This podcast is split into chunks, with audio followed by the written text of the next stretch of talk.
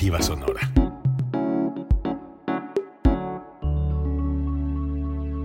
Código Libre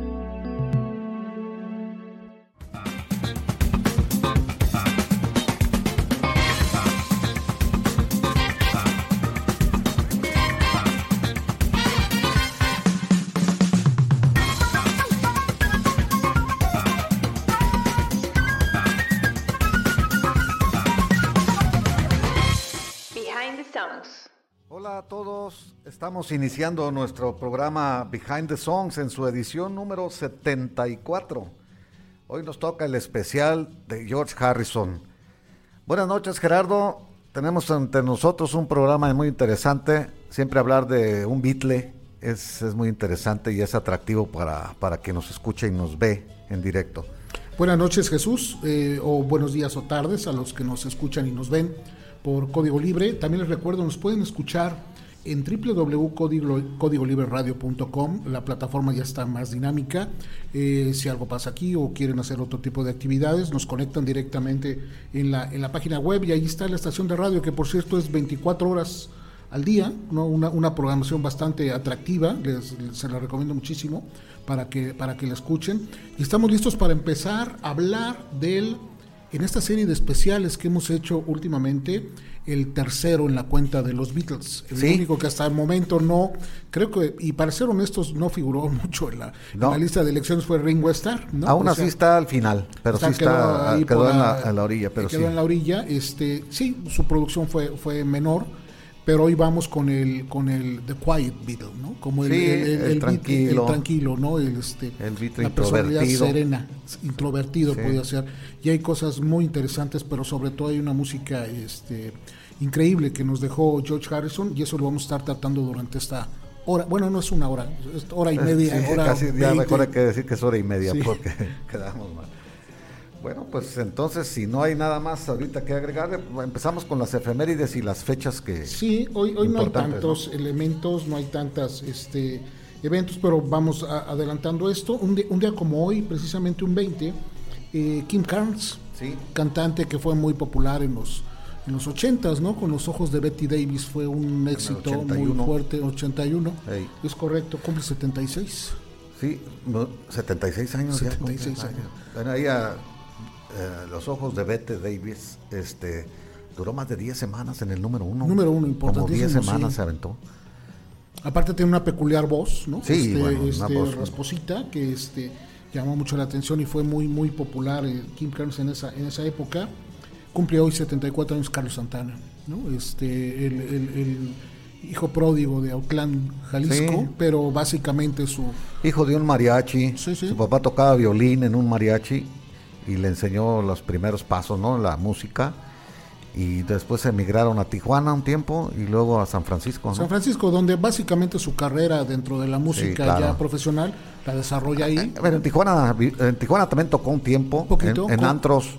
Ahí conoció a Javier Batis, y, y, al gordo, el de, la, el de los solitarios él dijo que un día que le debían mucho Javier Batis y él al gordo de los solitarios porque tocaba día y noche este el gordo es en varios en varios grupos y en varios géneros le hizo un homenaje a Santana en una entrevista diciéndole reconociéndole a este el, que componía todas las canciones de los solitarios tocaba grupera banda rock todo tocaba ese pero pues ahí, le ayudó para encontrarse con la guitarra y posteriormente en San Francisco encuentra su sonido que lo hace, que lo hace diferente. Este, creo que todavía Javier Bates está esperando que le haga un gran reconocimiento a Santana.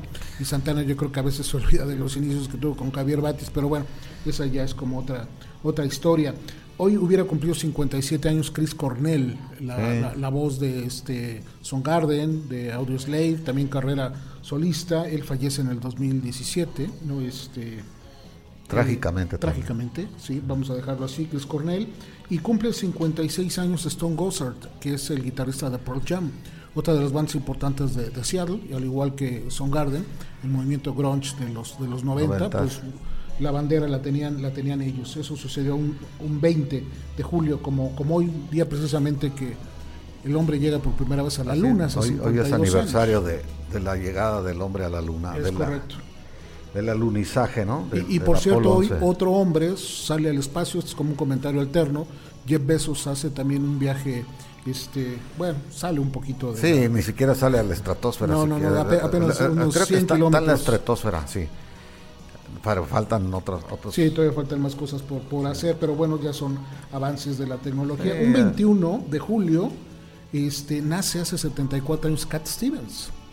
Mira. Cat Stevens o Yusuf Islam ahora, o ah. este Dimitri Georgius, que era su nombre. Su nombre correcto. Su, nombre, correcto de tres. Pero en lo personal yo creo que la carrera musical como Cat Stevens fue la más importante. Sí, ya nunca volvió a tener este los reflectores como cuando fue Cat Stevens. Pues, o sea, ya de cuando regresó como... Aparte de que no nada más se cambió al Islam, sino que fue activista del Islam un tiempo y eso lo eso le entró en pleito con pues las acá en Occidente hablo yo de Estados Unidos y Europa occidental, no les gusta mucho esa idea. El Islam pues, no, no, no, no es muy ahora con lo de las torres gemelas y los atentados y todo eso. Y el mismo Cat Stevens pues cambió sus prioridades, ¿no? A fin de cuentas, este... Sí, pero le afectó muchísimo. ahora se anuncia como Cat Stevens Yusuf Islam, volvió a usar el término de Cat Stevens porque mucha gente ni sabía quién era, ¿no? Sí, y algunos discos nada más los tituló Yusuf, entonces había ahí alguna confusión. Pero bueno, un 22 de julio nace George Clinton, este pilar fundamental del este del funk de, americano, de Parliament, de este de, de, estas funkadelic, cumple 80 años ya, el padre del funk lo podemos decir así. Eh, Rick Davis, la otra parte de Supertramp, sí. cumple 77 años ya. Es eh, pues, pues este Rick Davis y este Roger Hodgson, que eran el, fundamento pues de, de Supertramp, se, dividen y bueno, ya cada uno hace su, su carrera por aparte, ¿no? Este Don Henley cumple 74 años. La batería de las de batería y vocal y también tecladista. Sí, este, y también con una carrera importante como solista sacó algunos discos interesantes buenos temas. él es la voz principal de, Hotel California no sí es correcto. Este Aldi Meola gran guitarrista gran guitarrista cumple 67 años un, un 22 de julio. Y adelantando los días Martin Gore de Depeche Mode. Eh, esta banda electrónica de Inglaterra cumple 60 años. Martin Gore, ya pasan a la sexta década todos los miembros de esa son ochenteros, noventeros. Son ochenteros, básicamente. No, noventa sí. tuvieron también. Algo. Pero su, su, fuerza la, la, la, empujan desde los ochentas. Slash, guitarrista de Guns N' Roses, cumple 56 años. Eh, y siguiendo con fechas, el 26 de julio, de julio vamos a recordar el aniversario 78 de Mick Jagger. Mick Jagger de los Rolling Stones, que 78 años y pues según lo que seguimos viendo, trae una forma eh, impresionante. Están, vigentes. Y, aparte sí, una, una condición, una salud. Tuvo problemas del corazón hace unos años y tuvo que someterse a algunas eh, cirugías, pero pues parece que lo dejaron bastante bien.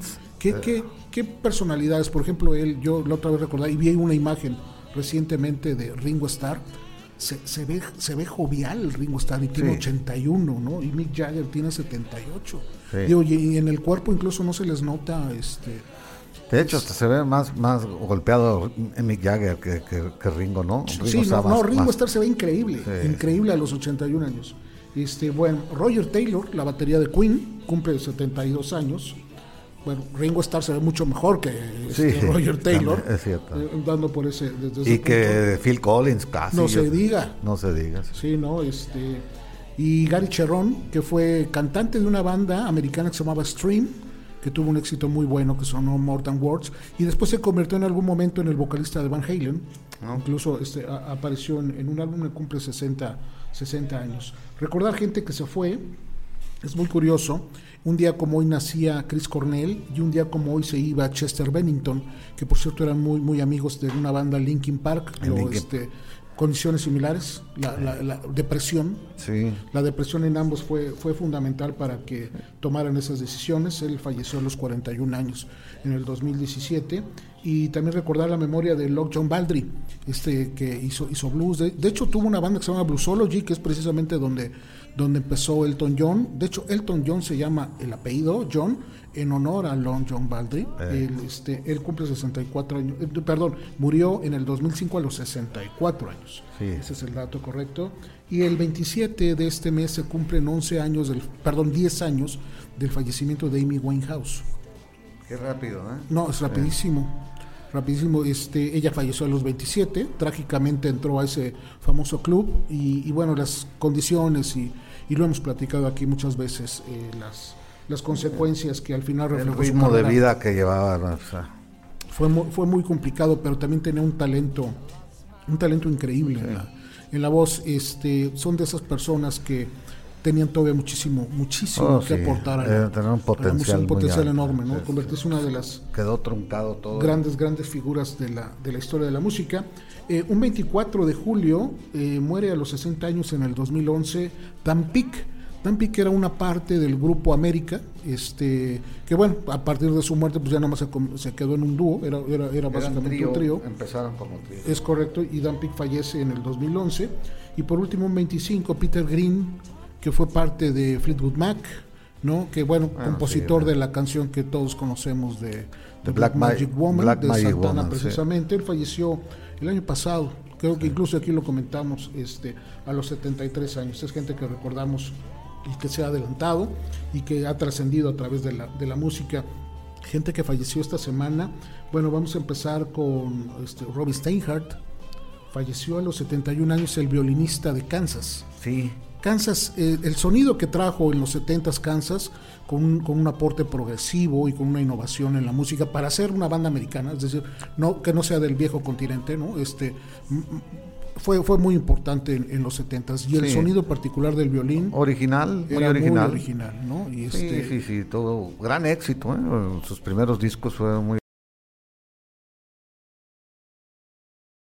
pero sí. se quedaron atrapados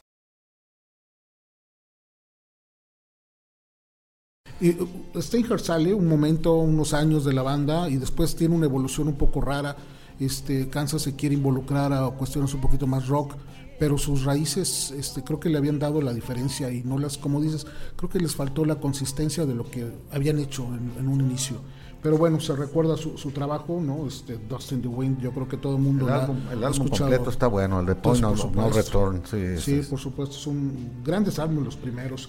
Eh, fallece a los 58 años Jeff LeVar, que fue guitarrista de una banda de glam de los 80 Cinderella, también tuvo buenos éxitos en los 80 fue importante, fallece, fallece joven a los, a los 58 años y curiosamente el mismo día muere Gary Corbett, que fue un tecladista que también participó en algunos discos de, este, de Cinderella como músico de sesión.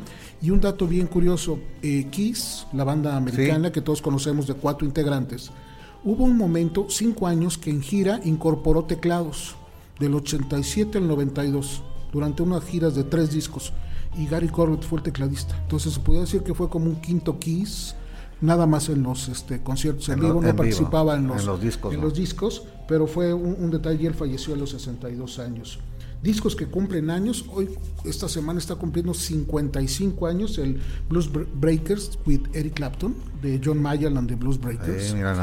55 años Jerry Clapton ya hacía, ya hacía maravillas. Sí, John Mayall ahí eh, hace público pues su reconocimiento al, virtuosismo de Eric Clapton. Sí, sí, desde, esa etapa tan temprana, ¿no? Muy jovencito. Muy jovencito. Y cumple 50 años el Master of Reality de Black, de Black Sabbath, ¿no? Un disco que traía entre otros temas, recuerdo Into the Void, por ejemplo.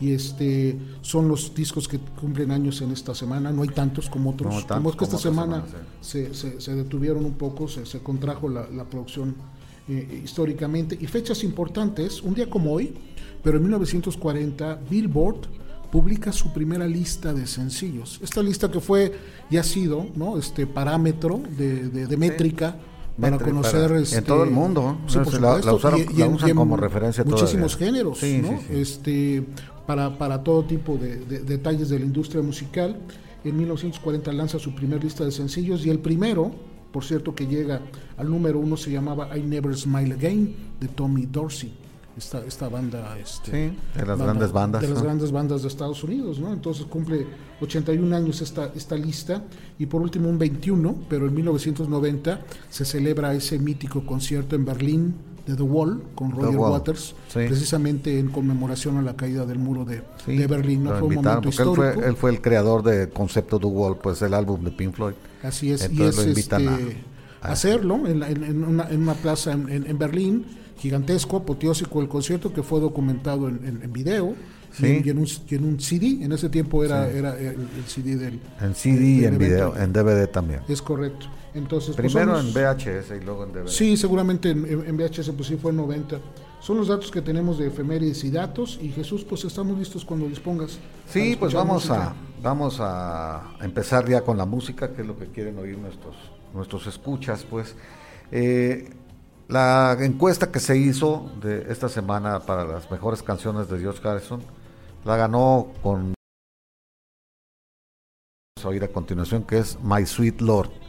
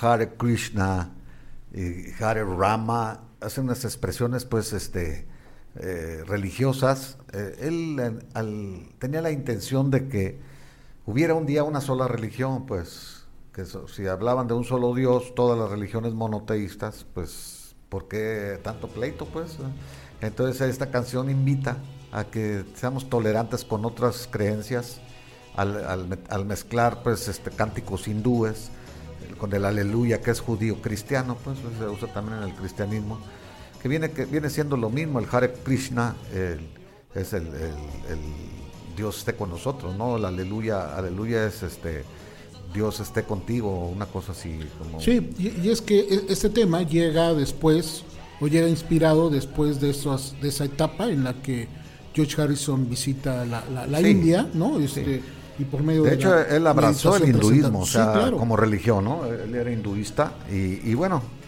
ocurrieron muchas cosas. A él lo introdujeron al, hinduismo desde que empezó una gira acá en los, en los Estados Unidos, cuando eran Beatles todavía.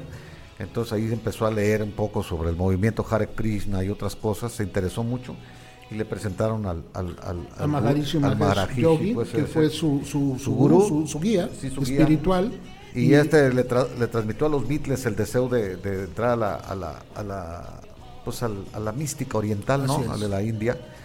Eh, que como todos sabemos pues tiene tradiciones religiosas antiquísimas, muchísimo, de hace dos, tres mil años, ¿no? Fácilmente. Sí, y, y, ciertamente el que quedó más inmerso en estas este, en esta eh, religión o en esta este modo de, ver las cosas fue George Harrison se involucró mucho no y como bien dices maneja pues, esos mantras no sí son, mantras. bueno los hindúes son mantras los demás son son expresiones pues este de júbilo dentro de la cada religión. Entonces este invoca Vishnu invoca Krishna invoca varios dioses hindúes y hay también cantos védicos de, de los Vedas, pues más antiguos todavía. Esto viene en el álbum eh, All Things Must Pass. Must Pass, es su primer álbum triple. Álbum. Debutó con álbum triple. Eh, digamos que para él, él lo considera como su álbum debut. Ya había tenido sí, ya había hecho otros, sí, este, pero... álbumes, álbumes previos, el Wonderwall Music y este, ahorita me acuerdo, había hecho dos, pero no eran instrumentales, que sí fueron como otro concepto, experimentales.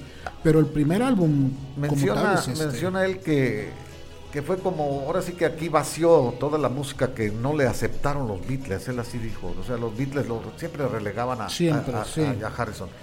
Ahí dejaron meter hasta que hasta el álbum blanco más o menos ya lo dejaron, este, le empezaron a reconocer ciertas calidades, ¿no? Pero antes de eso, las poquitas canciones que eran de Harrison eran de relleno. Él mismo lo dijo y él mismo lo reconoció. Bueno, un día le preguntaron a John Lennon, dijo, bueno, vamos a decir la verdad. Entre 1963 y 1967, que el álbum blanco, Harrison no, sabía escribir música. Vamos a decirlo claro, dijo. Así lo dijo, ¿eh? Y dijo, de ahí a allá se enseñó. Dijo, y empezó y terminó dándonos una lección con Something, que pues, de hecho, el hecho de que se escogieran al última en Every Road, Something y Here Comes the Sun, fue casi una orden de John Lennon. Le, le debemos a Harrison esto y lo vamos a dos canciones, no nomás una. Porque de la primera etapa que mencionas, pues quizás nada más Taxman sería la única. Sí, un poquito, por ahí, ¿no? Pero después, como bien dices. Hasta, hasta My Guitar, Gentle Whip, sí, también. La guitarra, esa, también pegó ese, bastante. Sí, ya, ya el, disco blanco, el disco ya blanco, viene este.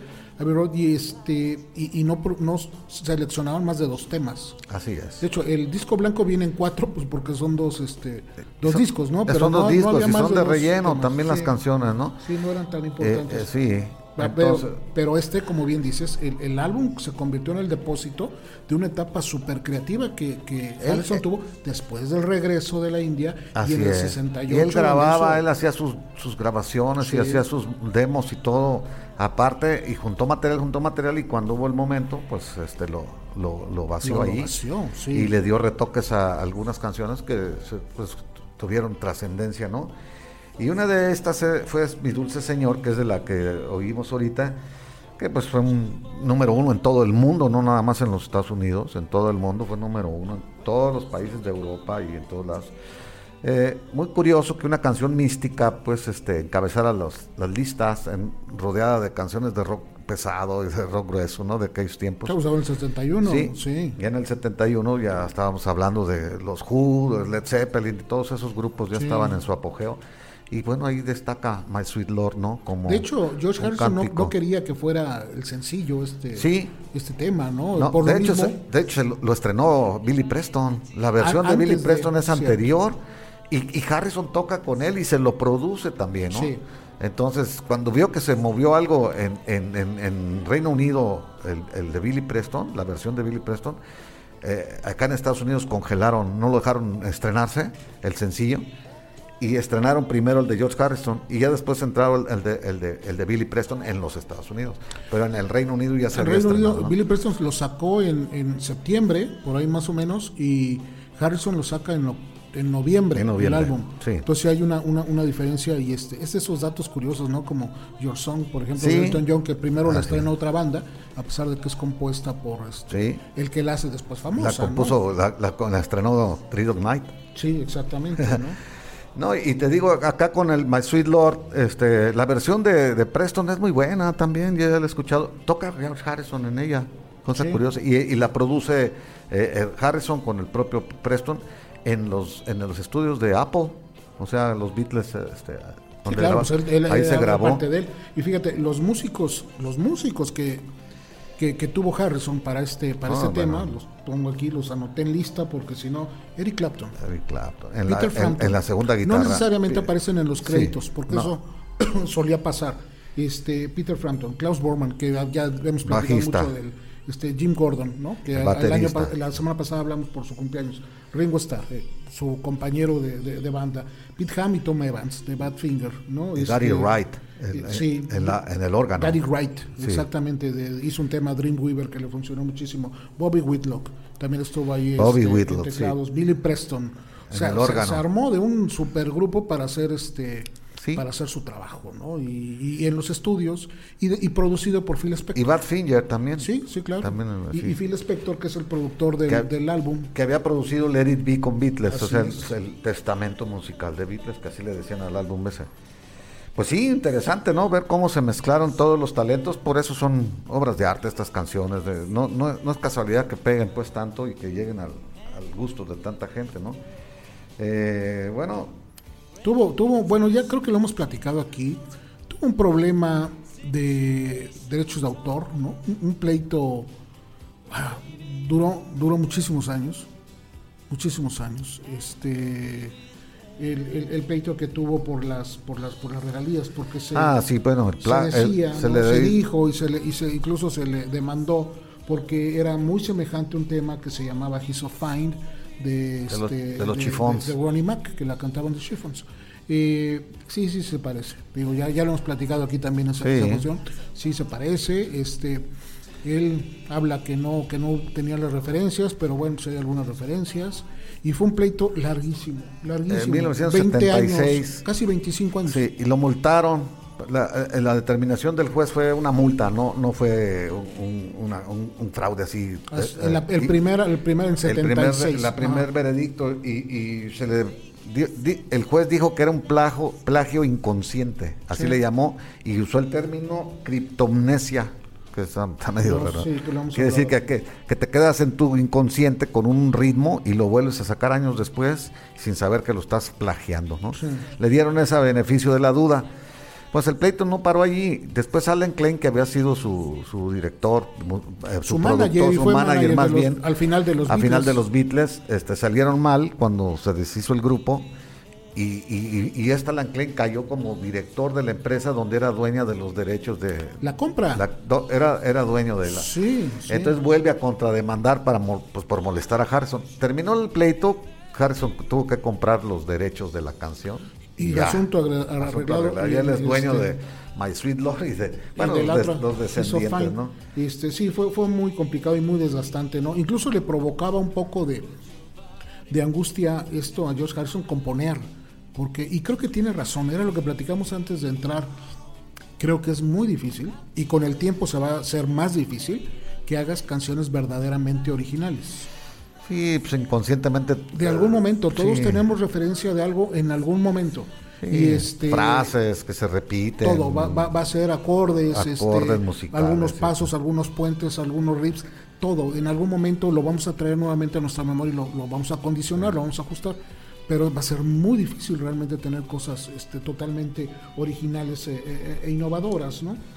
una vez que muere, eh, Harrison muere en el 2001, el tema nuevamente se vuelve a colocar en el número uno de, las listas. ¿no? De hecho, es el primer número uno que logra un, un Beatle. Un Beatle solitario, sí, También hay que decir que esta canción la interpretaron en el concierto para Bangladesh, que fue en, el, en, 1971. Este, la toca ahí con un grupo, con un concierto, pues que todo el mundo sabe que fue el primer concierto de beneficencia pública, así. Hubo dos conciertos ese día en, Madison Square Garden, dos, dos, funciones, por así decirlo. Sí, Ahí se presenta Bob Dylan, Ravi Shankar, Badfinger, Ringo Starr, Leon Russell. Billy Preston, Eric Clapton. Eh, Billy Preston, Eric Clapton, así es. Sí, ahorita, hablamos de todo. Todo, lo mencionamos, todo eso. La, eh, la, revista The Rolling Stone considera a My Sweet Lord como en el puesto número 460 de las 500 mejores canciones de todos los se me hace muy lejos. Bueno, pues yo, la siento muy lejos de lo que realmente significa. Hay otras más de Harrison más más buenas, sí. más cercanas, ¿eh? Más Hay, otras sí, más, y fíjate, también estuvo mejor calificadas, pues, estuvo nominada a los Grammys como mejor canción en el 73. Este no ganó, ganó Carol King con It's Too Late ganó este, en, esa, ocasión el, Grammy. Y bueno, y fue también muy curioso porque este, este, tema se volvió un fenómeno de la radio, porque Harrison no hizo gira de promoción, no hizo conciertos que respaldaran el, álbum triple, ¿no? Este, era ya toda la trayectoria que él acarreaba y, eso le, le, ayudó y le funcionó para convertir el álbum en primer lugar, porque el álbum estuvo en primer lugar. El álbum llegó al número uno de los 200 de Billboard, sí, sí, Y el tema también este llegó al número uno. Sí, Entonces, como un, fíjate, un álbum triple que con el que debutas como, ahora sí, en solitario, como un ex Beatle. Este, fíjate, si hacemos una Que llega al número uno, pues... Hay muy este pocos álbums triples que sean realmente destacados en la historia. Álbums dobles creo que sí, podemos localizar varios, pero triples, originales. No, porque hay álbumes triples eh, quizás hay un quinto, Hay un quíntuple que debutó en primer lugar de Bruce Springsteen. ¿Te acuerdas del álbum quíntuple que tiene? ¿Cuál fue? Tiene un álbum quíntuple, no me acuerdo el nombre, pero luego... luego este ese llegó al número uno también. Son casos muy raros. Sí, Stevie Wonder con el Kiss of Live, ese, pero ese se le considera doble, pero es por un EP que venía junto con el LP, ¿no? También llegó al número este uno sin pasar por ningún otro... A, a pesar de que son tres álbumes, básicamente son dos. Porque el tercero, el tercero que se le, que se le conoce como el Apple Jam, son pocas canciones, casi podemos decir que es un EP, y son como jams, o sea, realmente no son temas compuestos específicamente este, eh, con, con, lírica, ¿no? Este, pero bueno, a fin de cuentas es un álbum triple, de hecho venía en cajita.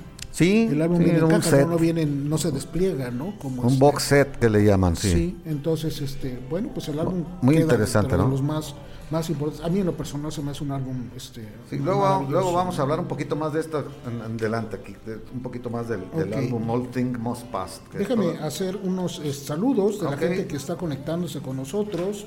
Este, Brenda Urbano está conectada. Esperamos un gran programa. Josh Harrison lo, lo, asegura. Peter Punk, saludos Peter, qué bueno que estás conectados. Lourdes Paredes, madre, qué bueno que me, que me escuchas y me ves. Javier Martínez manda, manda saludos. Juan Guzmán también conectado, buenas noches. Este programa será especial ya que tenemos la música de un Beatle. Déjame ver, vi a alguien más. Tomás López. Fernando Gallegos también, saludos. Fernando saludos, Fernando eh, Argel Zúñiga. Buenas noches, será un gusto escuchar temas del caballo negro de George Harrison. Dark Horse se llamaba, de hecho, Dark Horse se llamaba su disquera. en Los Ángeles, ahí trabajaba Olivia Aria, la, que ahí la, traía, era secretaria de ahí y se conocieron por teléfono. Sí, la, viuda de, Harrison. Y bromearon ahí todo y un día que llegó él a su, él era el dueño, pues llegó a la disquera y la buscó y la invitó a cenar y ahí salió todo, ¿no? Gaby Vázquez conectada, buenas noches Gaby, qué bueno que estás. Peter Pong dice, esperando la edición del 50 aniversario de Lord Oh, Peter Pong ya está esperando, seguro que el va. El álbum, el álbum, la edición, este... Seguro que va a haber un... Sí, va a ser maravillosa. este... ¿Quién más? Pepe Valdés conectado. Pepe. Pepe, un abrazo.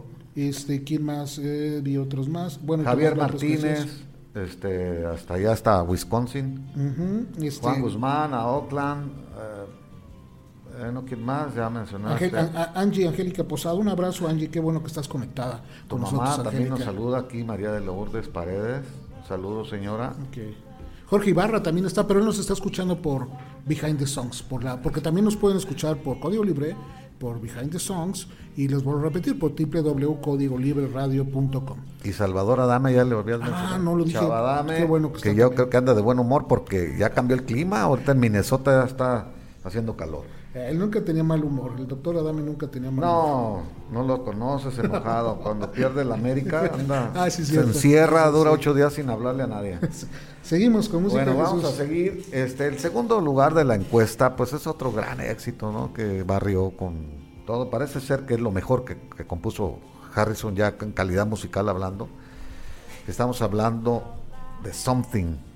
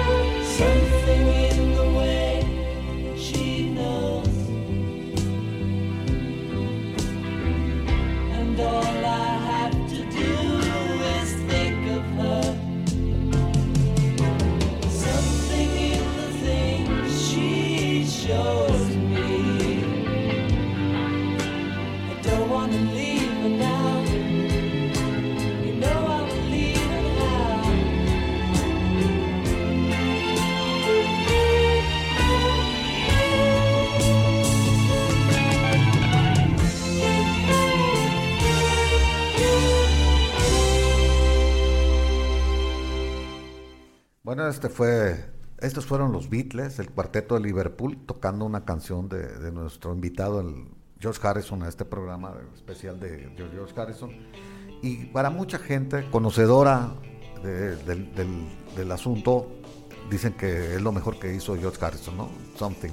Y este, bueno, la, encuesta en esta ocasión se incluyeron temas de Harrison ah, con, con su etapa con los Beatles este porque valían la pena. Porque eran las mejores, estamos hablando de cosas fuera, fuera de serie. Ahorita que dices que mucha gente se refería como una de las grandes canciones, tengo aquí cuatro citas sí. de, en relación a esta. Ringo Starr específicamente mencionó que esta, Something, y este While My Guitar Gentle Whips eh, pues son las mejores canciones jamás escritas no, no, de los Beatles no, no nomás de los Beatles las mejores así lo menciona su compañero de, de banda Paul Simon, este la, considera como una obra maestra así, así la cita Elton John dice que es una de las mejores canciones de amor de todos los tiempos y Frank Sinatra también y Frank Sinatra menciona que es la canción más grande escrita sí.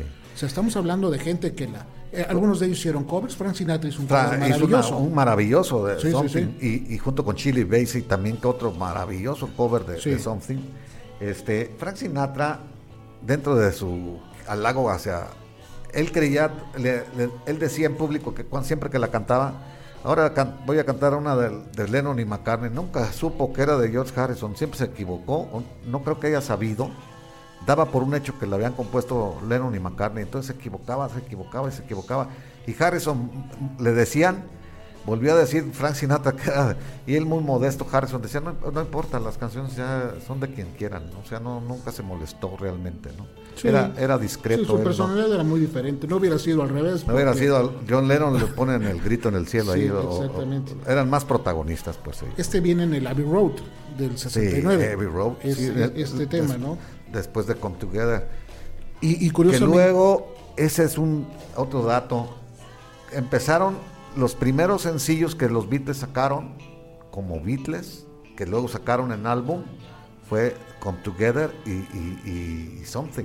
Y como doble. Antes los sencillos, los sencillos que había sacado no se presentaban en LPs, eran sencillos. Okay. She Loves You, te hablo de muchísimas. Sí, exactamente. Entonces esta canción sí, sí fue lanzada como sencillo. Y por cierto es uno de los sencillos más grandes de todos los tiempos, porque por un lado tenía Something y por el otro Come Together. Igual que Let It Be, igual que Come to, este, Don't Let Me Down y Get Back. Es otro, otro sencillo buenísimo, pues que se nos hacía nosotros que dos éxitos tan grandes tuvieran el mismo, costaran nueve pesos. Sí, exacto, en esa, época, ¿no? Este, John Lennon la consideró desde un inicio y dijo, esta es la mejor canción del álbum. Y volvemos ya para que sus compañeros, básicamente Lennon y McCartney, tuvieran esa atención, déjame decirles así, a los temas de Harrison era, era por algo. ¿no? Como bien dices, ellos eran los protagonistas, ellos eran los escritores, no tomaban en serio muchas veces el trabajo. Hay que, recordar que eh, antes de, juntarse para Ivy Road, este, tuvieron un disgusto, un pleito, pues, donde McCartney no le gustaba la música de Harrison, él así lo dijo claramente. Entonces lo dijo él y, Harrison irónicamente le contestó, muy bien, Paul, para no tener problemas, vamos a, voy a tocar lo que tú quieras y como tú quieras que yo toque, eso voy a hacer. le dijo con ironía, pues, como sí. aquí vas a, tú estás, queriendo que hagamos lo que tú digas nada más, ¿no? Cuando, le quiso decir eso, de hecho, elegantemente, en esas, ¿no? En esas complicadas, complicadas sesiones del, del, Abbey Road, este... De hecho, él se salió primero, que fue el primer Beatle que se, fue. Y luego regresó y lo convencieron de que pues, Y, también se salió, se salió, Ringo Starr también se salió. Sí, pero el primero sí de enojado fue, fue Harrison, porque lo molestaban ya mucho, ¿no? Y, le, le hizo un comentario a John Lennon de que iba a ser un disco solista con todos los temas que no le aceptaban en los Beatles. Y Lennon no lo tomó a mal y dijo, muy bien, y si necesitas apoyo, pues yo te, yo te ayudo, ¿no? O sea, pensando quizás en, como en una amenaza o algo así. No, pero Lennon lo tomó, está bien, hazlo. sí, fíjate que tuvo consecuencias, ese disgusto se prolongó, aunque luego regresó después de dos pláticas de para limar asperezas.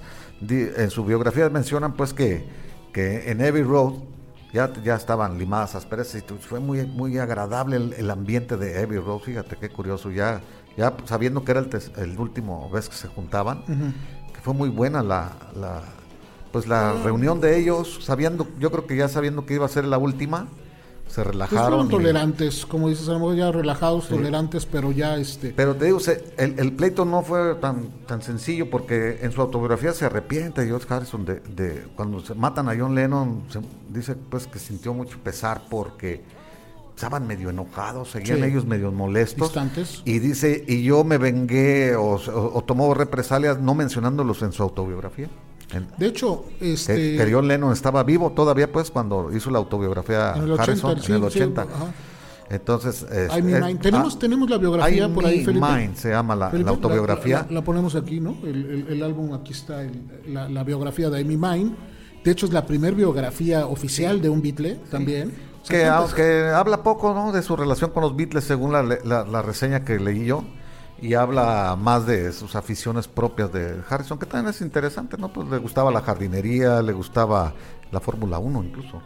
Este tema también como pasó con el pasado que se lo ofreció a Billy Preston, este se lo ofreció a Joe Cocker. A Joe Cocker. Y Joe Cocker lo graba, pero ahora sí los Beatles lo sacan primero. Ya estamos hablando de la industria, que es Beatles, y este y posteriormente lo saca Joe Cocker este, unos, unos meses después. Así es. También le, también le funcionó. Bueno, le funcionó a, cualquiera. No, es que esa es una. Elvis Presley le funcionó increíble.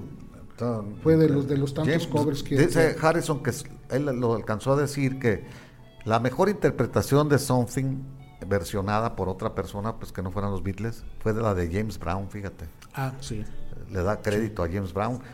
Hay que oírla para, para ver qué, qué, oyó este, este compositor. Pues. Este, este También lo, la versionó Julio Iglesias, Smokey Robinson, Ana Gabriel en español, imagínate. Ay, caray. Tony Bennett, este, Joe Cocker y otros. Es la segunda canción más versionada de la historia de los Beatles, pues después de Yesterday. Claro. Bueno, Yesterday es la más versionada del mundo y de todos los géneros. Pero luego le siguen en los Beatles, este, más de 150 versiones tiene, que son bastantes, ¿no? Llegó el número uno también. Sí, llegó el número con uno. Este, con los Beatles, ¿no? al 4 llegó en, Inglaterra y este tema lo compone Harrison en las sesiones del disco blanco, o sea, del, del White Album, y, fue como de los tantos temas que le fueron rechazados. El All Things Must Pass también le fue rechazado por los Beatles. Y bueno, después fue, fue aceptado y pues se convirtió en uno de los, de los últimos grandes éxitos de los, de los Beatles. Fíjate que este hubo otra, otro, cuando se divorcia Patty Boy de él, pues todo el mundo sabíamos, Patty Boy lo hizo también público, pues, era la musa de, era la musa de los Beatles. Eh, Something fue escrita para ella. Sí. Y en entrevistas posteriores, ya divorciados, Harrison dijo que no, que no se lo hacía. Patty Boy lo menciona en sus memorias, ¿no? De hecho, así se llama. ¿Podemos poner las memorias aquí? De hecho, así este, se llama su autobiografía de ella, ¿no? Wonderful Tonight, que es otra, una canción de Eric Clapton, que también fue esposa de Eric Clapton y, y le compuso pero es bien curioso. Patty Boyd inspiró unas tres canciones maravillosas. Pues nada más Laila. Laila, Wonderful Tonight y, something. Imagínate que... La, musa que era este Patty Boyd, ¿no? Y bueno, yo esa sí leía su autobiografía. Está interesante, pues es un punto de vista femenino. Me, a mí en lo personal, pues, describe de una manera a, Eric Clapton, pues, y a George Harrison, pero le, tunde más a Eric Clapton, pues, por las adicciones y todo eso, ¿no? Que era al, alcohol y a las drogas, pues, entonces, como que se te derrumba un mito que todo el tiempo, no sabe uno a veces separar la, lo que es el virtuosismo musical de la vida privada de la gente, ¿no? Que no tiene nada que ver.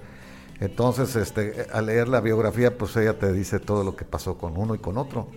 Y dice pues que eran muy diferentes ellos dos. Es, es por ello Harrison mucho más este, sensible, Harrison era más sensible, más humano, dice ella, que, Clapton. Clapton era, la ignoraba completamente, así semanas enteras por estar borracho y drogado. Las estrellas tratan de cuidar mucho su vida, su vida privada y por eso las, las memorias y todo eso se ponen como que este, muy atentos, ¿no? Precisamente porque pueden salir cosas que no son de la vida pública y pueden afectar un poquito el, concepto como el que tú nos, nos estás comentando eh, ahorita, ¿no?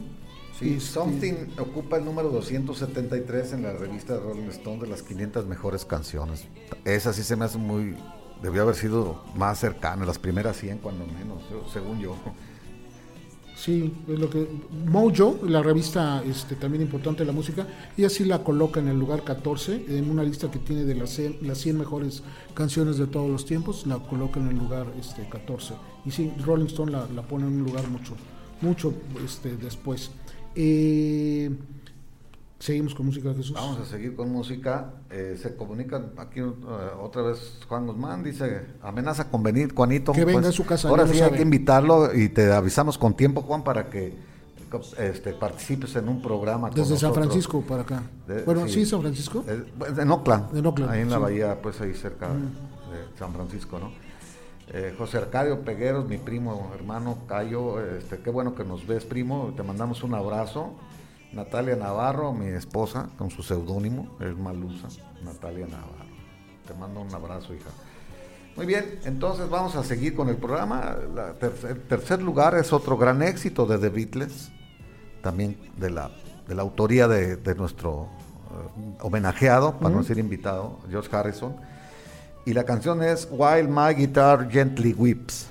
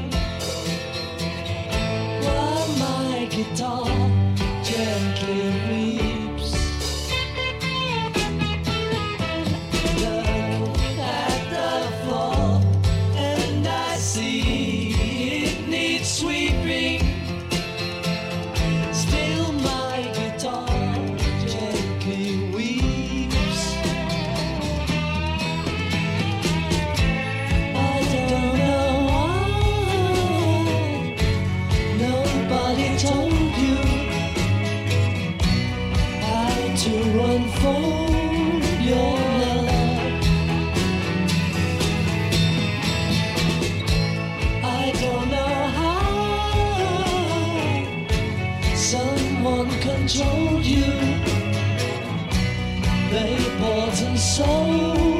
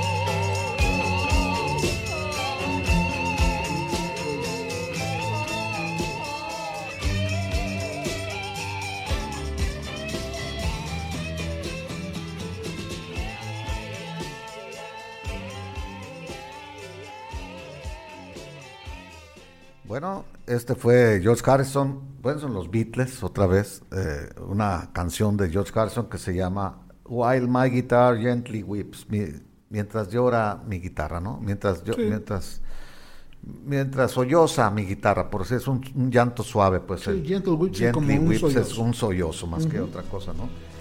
Es una canción, pues, del álbum blanco, del, The Beatles, se llama, no se llama, todo el mundo le dice álbum blanco, pero se llama The Beatles. Se llama The Beatles el álbum, y es un álbum doble.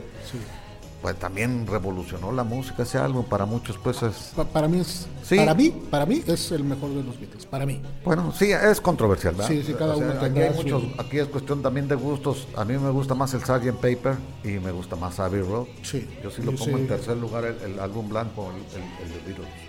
Bueno, también me gusta el Rubber Soul muchísimo. Sí, también, cierto. Eh, bueno, pero todos me gustan. hay que decirlo que la compuso Harrison principal, eh, el guitarrista principal, hay que, hay que decir esto y hay que darle su crédito. George Harrison era el guitarrista principal de los Beatles. Sí, claro. Él era el guitarrista principal de los Beatles. Mucha gente le da ese título a John Lennon y no es así. John Lennon era una guitarra rítmica y nada más y de vez en cuando hacía, pero las florituras con la guitarra las hacía George Harrison. De hecho, hay una las notas más interesantes y, sí, claro, siempre la, vestimenta la hacía, la hacía Harrison. Guitar World, que es una revista importante de, la música y principalmente de los guitarristas, ah, en sus listas coloca de los 100 mejores guitarristas de la ah, historia, Harrison es el 42, está dentro de los... Está, es, considerado como un virtuoso de la guitarra, pues claro que sí. Pero, pero curiosamente, en este tema, el, intérprete, el que se, el que se avienta ese requinto fabuloso y maravilloso es, un solo. Es Eric Clapton, que, que, en el homenaje a George, en el, cuando ya invitan a su hijo Danny a, Danny a tocar, eh, lo organiza Eric Clapton, el, homenaje, es en el 2003, si no si mal recuerdo, 2002. No, 2003, murió en el 2002 y fue en el 2003 en, el, en el tributo pues a George Harrison. Concert for George. Sí, este, ahí la toca y hace el solo de guitarra de My, Guitar Entre Whips. Eric Clapton lo hace dos veces en honor a Harrison, porque le gustó mucho cómo lo había tocado. Entonces aquí hay que aclarar que es una de las colaboraciones de un no Beatle a una canción de los Beatles. Que no aparece en los no créditos. aparecen los créditos. Ahí toca Eso de los puntos. De hecho, hay, una, hay un dato que se dice que George Harrison es el que le pide a Eric Clapton. Ya llevamos una amistad, pero no era todavía tan fuerte. Después hicieron una amistad este, entrañable. Sí, eran muy amigos, este, aunque le robó la esposa. Pero, así son los amigos entrañables. Entonces, este, le pidió que hiciera el, requinto y él dice, yo no, Clapton, ah. yo no puedo hacer eso. Cuando se presentó en el estudio puede tocar en un disco de Beatles que, no sean los Beatles. Es que no, no, dice, no conozco, yo no tengo el sonido Beatles, dijo él. esa, frase expresó. Y, entonces le, dijo Harrison, eh, usa tu, el sonido Clapton, güey. O sea, nosotros te estamos pidiendo que lo hagas como Beatle. Usa tu sonido Clapton. Y dice que él aún así se esmeró en, en, no desmerecer, modestamente lo dijo, pero pues, ¿qué vas a desmerecer? El mejor guitarrista de todos. De hecho, la, la, guitarra que ejecuta en la grabación fue una Gibson Les Paul que le había regalado Eric Clapton a, George Harrison este Clapton utiliza Fender Stratocaster, ¿no? De ya este, y, él las armaba. Sí, o sea, y, él compraba en bazares guitarras usadas, las veía y luego las probaba y hacía de, tres o de cuatro una sola. Y la, famosísima Blackie que tuvo, que tuvo él, ¿no? Y, este él, se, él tenía su taller, era uno de sus hobbies en arreglar guitarras, entonces él compraba cuerpos de guitarra viejas y les ponía cuerdas, les ponía esto, les ponía el otro. Y luego las regalaba, fíjate que eh, eh, se quedó con una especial que duró mucho tiempo con ella, se le iba a dar el día que murió Jimi Hendrix. Era para Jimi Hendrix. Esa es una anécdota de Eric Clapton. Y entonces, bueno, o toca con la guitarra de, Harrison, básicamente Lucy, porque les pone nombres a las Les ponía nombres, sí. Y este, volvemos. En un principio, Lennon y McCartney le tenían mucha consideración, ni al tema ni a Harrison ya cuando vieron a Clapton en el estudio, como que, a ver, algo se está moviendo aquí, ¿no? Porque no, no era común, aparte de ver no, no, músico, ¿no? Y Clapton pues, ya tenía un, de hecho, fue, prestigio. Eric Clapton tenía cierta reticencia, pues, porque decía, bueno, yo voy a invadir ahí una cosa que no, hasta que se, se, sintió cobijado por ellos mismos, ¿no? Sí, lo admiraban en el fondo, pues lo reconocían como un guitarrista, ¿no? Y bueno, en su biografía Harrison, digo, Clapton menciona también que Lennon era pedante en, la, en su vida real y era pedante y era... Era muy difícil. Sí, era muchos dicen el más sangrón, pues. Y, y, y, estas cuestiones de, de, que a veces no se reconoce los temas. Hablamos ahorita mientras sonaba la canción. Este tema no llegó a las listas. este tema tardó, tardó tiempo en reconocer o que la gente reconociera lo, poderoso que era el tema. Yo, yo te hablaba fuera del, al aire, este, que yo me di cuenta de la calidad de la canción mucho después. O sea, yo, esas canciones que permanecen como enterradas y su propia calidad las va sacando a flote, tienen, como te decía, vida, propia que empiezan a, removerse. El paso del tiempo la saca, eh, la saca adelante y, es muy reconfortante, ¿no? Cuando escuchas canciones. Ahora me ha pasado a mí eh, que yo me meto a oír Beatles viejos desde los principios de los 60 y encuentro cosas que no, no podía casi dar créditos de que fueran de los Beatles, ¿no? Porque no los había escuchado con cuidado y pues, tenían tantos éxitos que te clavas en los éxitos y, te olvidas a veces de la obra. Y, pasa con muchos con muchos músicos y con muchos grupos eso. Aquí el, el, álbum sale, este sí sacaron ya también un este un sencillo de, de esto, eh, era el lado B, este, este tema y el lado era Obladí Oblada que si comparamos la, calidad musical una de otra no tiene absolutamente nada que ver. Eh, en las letras menos. Menos. O sea, o sea, totalmente opuestas. Pero es casi este como bla, bla, bla. Eso quiere decir obladí, O sea, realmente toma una canción festiva, sin, sin, sin mayor trascendencia, a diferencia de esta otra. Eh, hay una. Pepe, Pepe este, Valdés nos hace un comentario. Dice que para él George fue el mejor de los Beatles. Tremenda inspiración y creatividad Sí, para muchos, Pepe, no nada más para ti, para muchos era el mejor. Sí, pues bueno, también cuestión. Cuestión de gustos, pero cuestión de gustos, cuestión polémica, ¿no? mucho contigo, Pepe. Lo que sí creo que era el que casi casi el que más bien le caía a la gente por, por, discreto, por, por no, no, le gustaba mucho el sí, tiene una persona muy, muy el que le cae bien a la gente es Ringo Starr, es el sí, que le Ringo, a todos, Ringo fue el que más cartas recibía de sus fans, fíjate qué curioso, de todos los Beatles era el que más cartas recibía. Y habla Pepe de un concierto homenaje a George, donde Prince da una cátedra de guitarra.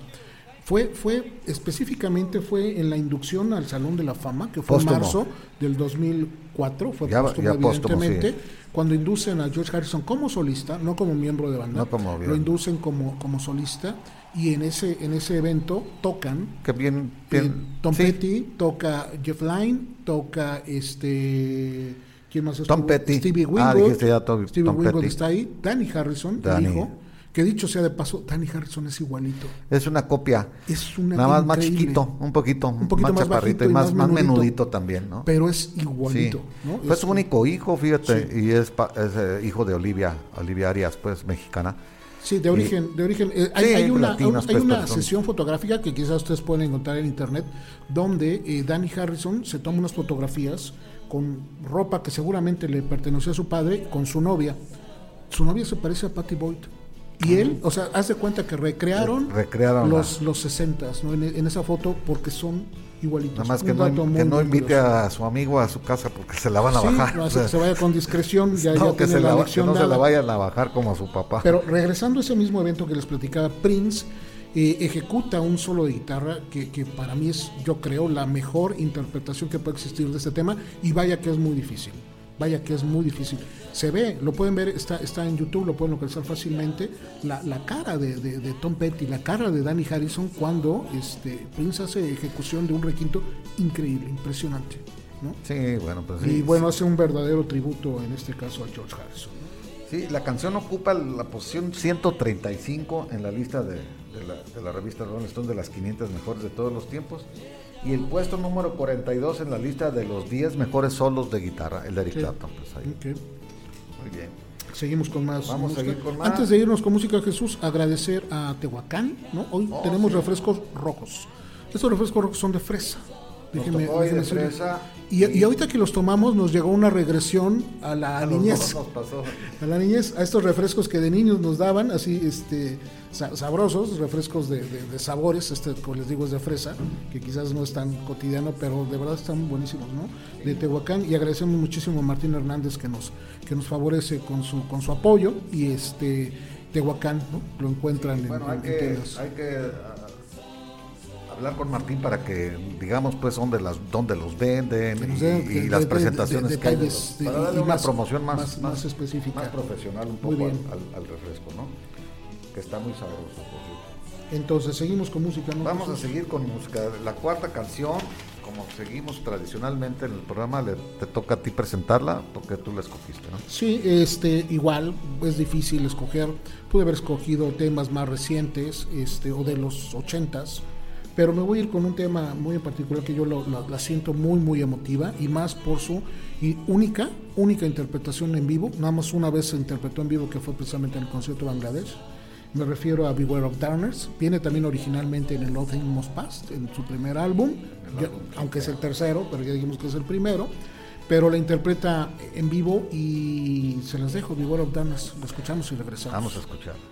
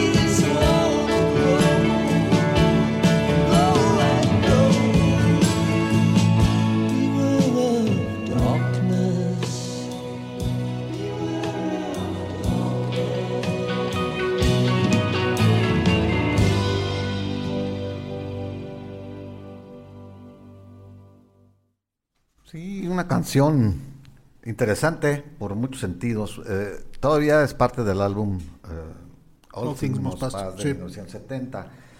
Aquí habíamos hablado también de que Harrison estaba metidísimo al movimiento de Hare Krishna.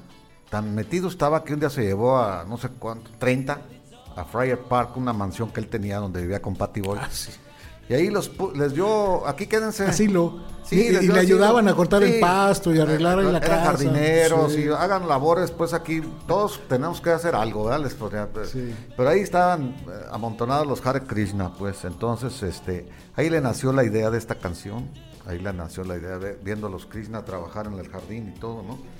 Entonces, este, pues era controversial, pues eso. En su autobiografía de Patty Boy, pues dice que eh, a, ratitos le era le daba gusto a ella, eh, le transmitía el gusto por su generosidad de Harrison, pero llegó un momento que era molestísimo, pues, porque había fulanos que ella ni conocía, que tenían ahí seis meses. Sin, sin de, verla ni temerla, pues ahí tenían seis meses, estaban de parásitos, pues también con él, ¿no? Y este y, la, la, letra básicamente es el Beware of Darkness, es así como cuidado con la la oscuridad, ¿no? O sea, se refería básicamente a la oscuridad espiritual, ¿no? Sí, por supuesto. Ya la luminosidad que él traía desde esta filosofía hindú le había transformado y como bien dices, este se volvió benefactor de muchas Sí, decía que Beware of, Darkness es cuidado con la oscuridad, que es como una advertencia de que no te ganen las ilusiones sobre la realidad, ¿no? Sí. Eso es lo que él quería decir en, este sentido. Lo explicó pues cuando le preguntaron, ¿no? Y se nota también una, una evolución y una madurez musical eh, de, Harrison. Estamos hablando que en este momento tenía 28 años, ¿eh?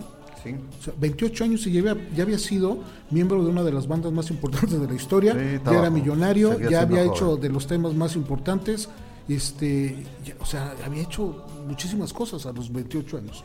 Bueno, una, una, anécdota curiosa de esta canción.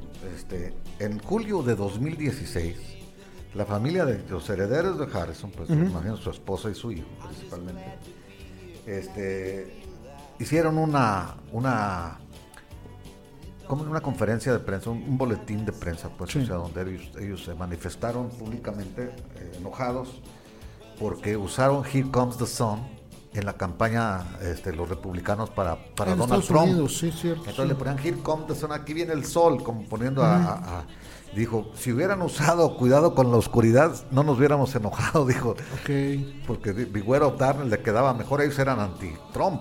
Sí, sí, sí. Entonces, ¿cómo van a usar una canción de mi esposo si estamos en contra de ese, de ese, de ese movimiento, no? Sí, es Se enojaron y rápido lo quitaron los, los republicanos pues de sus campañas.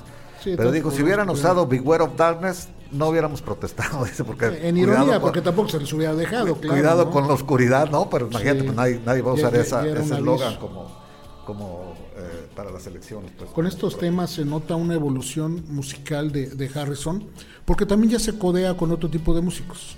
Era la etapa donde ya se, se reunía con Bob Dylan, se reunía bueno, con, con Clapton, con este The Line and Bonnie, esta, esta banda de la cual también estuvo girando con ellos, con Billy Preston. Y entonces pues se nota ya un crecimiento más allá de artista también como persona. ¿no? luego también ocurrió un fenómeno que me dio un poco de risa que cuando lo leí que que ya, ya cuando se muere Harrison salieron un resto de gente que decía que él había tocado allí, que le había tocado acá y que se, se, autonombraban como colaboradores, que no era cierto. Aquí lo, lo, tengo yo anotado, los que participaron en la grabación de, de, Beware, of the Darkness era Eric Clapton, Bob Whitlock, Dave Mason, Traffic, Gary Wright, Carl Reddle, el de, el de Derek Candidominos, el bajista, Carl Reddle Ringo Starr y John Barham. John Barham en el arreglo de cuerdas, porque tiene arreglo de cuerdas esta canción. Entonces, no es una canción cualquiera, es una canción compleja, Beware of Darkness.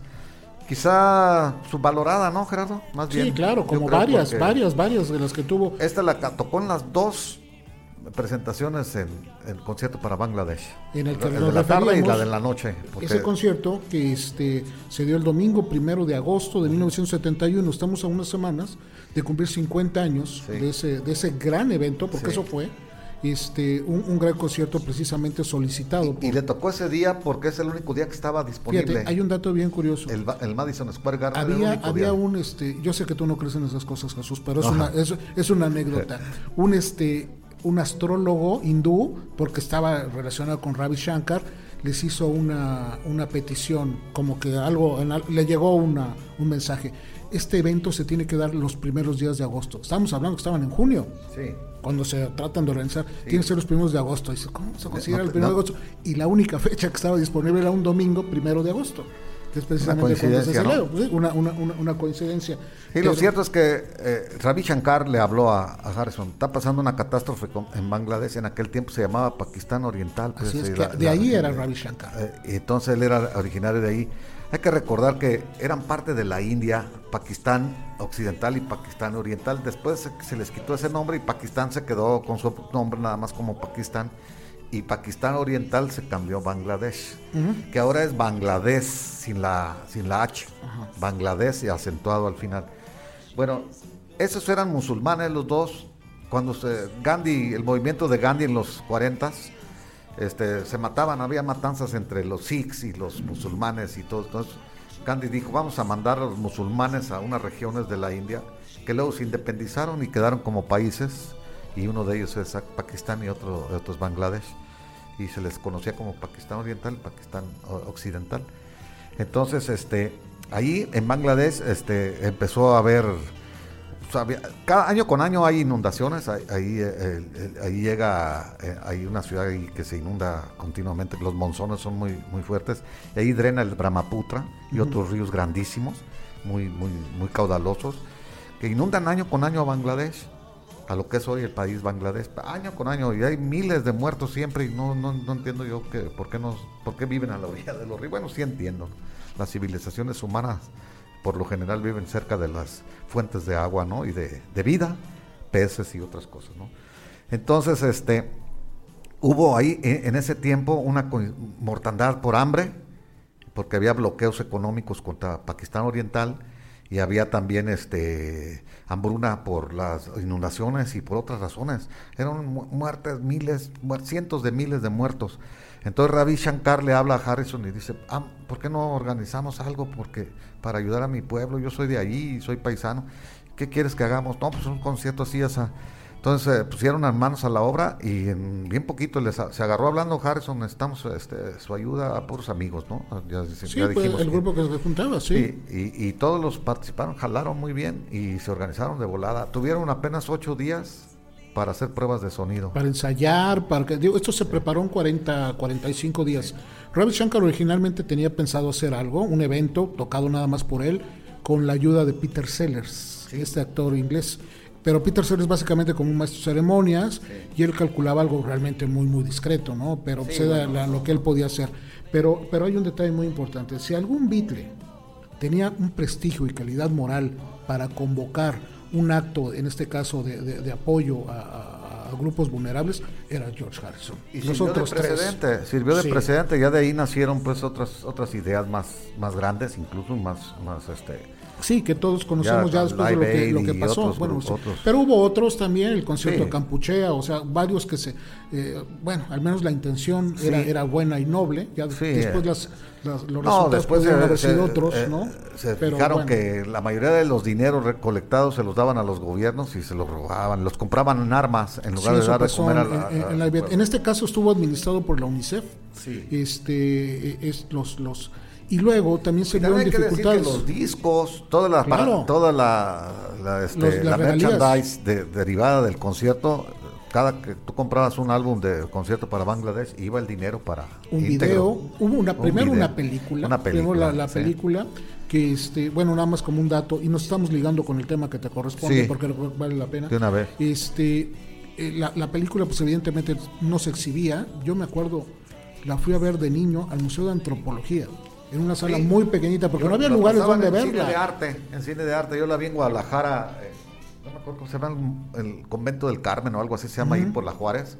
Era un cinito para 60 sí, personas. Sí, son pequeñitos. Y una, pantallita chica, sí, pero pues era donde uno eh, podía, era podía gozar ese tipo de cosas. Eran puro hippie. Yo sí, era claro. que no era hippie ese día. Bueno, yo era hippie, pero en mi mente, ¿no? Porque no podía traer el pelo largo ni, ni, nada, pero pues, eh, tenía mentalidad hippie yo. Y, bueno, ese concierto que se da, como, como comentabas, en dos tandas, como si fuera este carpa, ¿no? La primera a las dos y media de la tarde o tres de la tarde y otra a las ocho de la, de, la noche con los mismos este, músicos. Como bien dices, músicos que pues se tuvieron que mover rápido. Y algunos dudaban su participación. Bob Dylan todavía dudaba su participación un día antes ¿no? Decía, es que cómo lo voy a hacer, este y Harrison pues lo incentivaba y lo motivaba, tú estás acostumbrado a tocar ante miles de personas, ¿no? Yo ya llevo tiempo que no toco ante multitudes y lo voy a lo voy a hacer. Estuvo en la gira con The and Bonnie como músico, pero los conciertos con Beatles fue en 66, el último. Estamos hablando de cinco años que no captaba la magnitud de una multitud, ¿no? Entonces, estuvo invitado John Lennon. John Lennon aceptó con las condiciones que le puso Harrison, que era ir sin Yoko, nada fácil pero cuando John le dijo a Yoko, ¿sabes qué? Voy, pero tú no vas, tuvieron un pleito y una dificultad fuerte, y John Lennon se tuvo que ir a Londres dos días antes, por la dificultad que tuvo con, el, roce, el con, roce, el, este, con el roce. Este, Paul McCartney dijo definitivamente que no, no estaba en condiciones anímicas ni, ni veía condiciones con sus compañeros para presentarse. Entonces él rechazó. Ringo Starr, nada más, nada más dime a dónde, ya quiero me Y hasta la fecha, hasta la fecha Ringo es invitado siempre. Y tenía dificultades también con Eric Clapton Eric Clapton por sus problemas de adicción. En ese tiempo la oh, heroína estaba, estaba, con él y, él se presenta un día en la noche en la prueba de sonido, porque no tenían referencia de él. Y un día en la noche llega con Bob Dylan y pues se preparan y estuvieron listos para. Y otro que le ayudó mucho a, la organización del grupo, ya de, formar, tenía mucha experiencia en eso, Leon Russell. Sí, claro. Leon, Russell junta las armonías ahí con Badfinger y con todos ellos para no verse pues tan improvisado. Leon Russell lleva incluso a su banda, Leon Russell estaba de gira, entonces los lleva para que apoyaran, Badfinger se van completos, ¿no? Y, hacen este guitarras, los, cuatro miembros de, de, Badfinger, este Billy Preston venía afinadito, porque venía de, un disco que estaba produciendo con, Harrison, precisamente su disco, y este, de hecho, si alguien puede ver el concierto de Bangladesh, eh, Billy Preston tiene una, un tema, eh, se llama, ay, este, se me fue ahorita el nombre, pero interpreta un tema increíble, de, un ambiente sensacional, le pone este, un tema yéndose un poquito al gospel al final, pero que definitivamente emociona a toda la, audiencia, ¿no? De esas participaciones memorables. Y luego también la de Leon Russell, que canta Jumping Jack Flash y, John Blow ligados en una versión este, increíble, ¿no? Este, bueno, aunque en el, en el documental Leon Russell sí se ve un poquito lastimado por la marihuana. Bueno, lastimado, se ve en siempre, siempre tuvo ese aspecto. Lo que pasa es que, ¿te acuerdas? La filmación está un poco oscura. Es oscura. Y se ve muy poco el detalle. Eso le hace ver más tétrico un poco. Todavía sí, Leon sí. que no es muy expresivo, ¿no? este, Pero eh, Eric Clapton sí tuvo que tomarse unas este, pastillas. Sí, y, este, Leon Russell trae el pelo hasta la cintura. Por sí, entonces, este, bueno. Lentes oscuros y siempre se ve así pianista muy bueno. El, gran compositor. Es muy bueno, muy, muy bueno. El, concierto, el, bueno, el álbum, porque sí es un álbum triple, también era un álbum triple, igual en las mismas condiciones que Lord Thing Pasta, en, en cajita, este, ganó el Grammy, el mejor álbum en el 73. ¿no? Digo, nada, nada, sencillo, ¿no? Curiosamente en esa, en esa celebración es este Johnny Matis el que le entrega el premio al álbum y el único que asiste a recogerlo es Ringo Starr pero le entregan una charola como con seis o siete Grammys por todos los participantes. Sí, a, los participantes. Son más, a los más importantes. Exactamente, entonces fue como un detalle, ¿no? Y eso tiene que ver un poquito con el tema que Sí, bueno, yo el tema que escogí, de una vez les digo nombre, estamos hablando de Bangladesh, la canción Bangladesh, eh, eh, eh, hecha por Harrison especialmente para el concierto. Acudió pues al llamado de Ravi Shankar, como ya lo mencionamos, para ayudar a, los damnificados de, de Bangladesh. entonces leo un poquito de la letra, ¿no? Dice, mi amigo, my friend came to me, así empieza, with sadness in his eyes. Eh, mi amigo llegó hacia mí con tristeza en sus ojos y me dijo que, necesitaban ayuda eh, antes de que su país muriera, así, before his country died, dice la letra. Entonces, yo como no podía sentir el, dolor, supe que podía intentarlo cuando menos, no era, no era tan sensible yo en eso. Y, y ahora les estoy preguntando a todos ustedes que, ayudemos a salvar algunas vidas, dice la canción. Ya empiezan los estribillos de Bangladesh, Bangladesh, donde muchas gentes mueren muy rápido, se están muriendo. Y, seguro esto hace como un, desastre, dice, un, like a mess, luce como un desastre. Y nunca había visto tanta, tanta distrés, pues tanto, ¿cómo se dice? Conmoción al respecto, ¿no? ¿Cuándo vas a, dar tu mano, vamos a echarle la mano y, comprender, cuándo lo haremos? Aliviar un poco a la gente de Bangladesh, dice el, otro estribillo también, y, otra vez vuelve, such a disaster. No entiendo. esto luce pues como una catástrofe, ¿no? Quiero oírte decir que vas a ayudarnos para, para aliviar a Bangladesh un poco. Bangladesh, Bangladesh. Y todo eso ya se repite lo mismo, ¿no? Pero bueno, es, una canción de petición a la gente. También compuesta, es profeso eso, muy rápido. De hecho, el sencillo se lanza, creo que tres días antes. Todo sucedió así. tiene muy buena rima y muy buena, muy buena, este métrica la canción, fíjate, a pesar de haber hecho eh, sido tan improvisada, ¿no? y el concierto también tiene un gran sonido, si lo pueden ver, una buena producción este, musical, entonces, pues fue, fue un fenómeno, este, definitivamente una generación conoció a Bangladesh a partir de ese concierto. Sí, lo ubicó, pues todo el mundo. Sí, definitivamente. Lo confundía, creía que estaba en África, a Bangladesh, porque eh, ya había pasado lo de Biafra y otros. Sí, y aparte era, era un país de reciente este sí, creación. Creación, Reciente, quiere decir, sí, relativa, este, pero puso a Bangladesh en el mundo, ¿no? Y todavía es recordado, precisamente las regalías siguen llegando y acumulándose. Se considera que aproximadamente entre 45 y 50 millones de dólares se han recuperado por eso. Se siguen pues dando regalías todavía. Muy bien, pues agradecemos a Felipe. Sí, a la producción ya nos vamos a despedir antes de, oír la última canción. Eh, gracias a todos los que se han comunicado. José Luis Hernández, un abrazo. Yo Luis, mando hasta Puebla. Eh, Pepe, pues ya lo mencionamos. Pepe ya es, este asiduo escucha de este programa. Y colaborador de Código Libre, por supuesto. Sí. Gaby Vázquez, otra, otro abrazo, Gaby, a Chava Dame, Fernando Vallejo, yo me imagino que ya te fuiste a ver el básquet pero no le hace, este es gran basquetbolista Vallejo. Sí. y está jugando los Bucks ahora con Phoenix. Muy bien, Juan Guzmán, Javier Martínez, ya mencionamos a Peter Pong, por estar al pendiente también y esperemos ese ese álbum este conmemorativo de los 50 años de, del concierto de Bangladesh, ¿no? De, los últimos pasos es el del que él hablaba. Este, pues sí, versiones que van a salir seguramente en vinil próximamente pues eh, nos vemos eh, en la próxima emisión. Este programa lo puede volver a escuchar en Spotify, en Google Podcast, en Apple Podcasts, en Deezer, en Amazon Music, en Ager Radio y seguir no nada más este, sino todos los programas que Código Libre produce durante la semana. Eh, nos vemos y nos escuchamos en la nos escuchamos la próxima semana y nos despedimos con Bangladesh.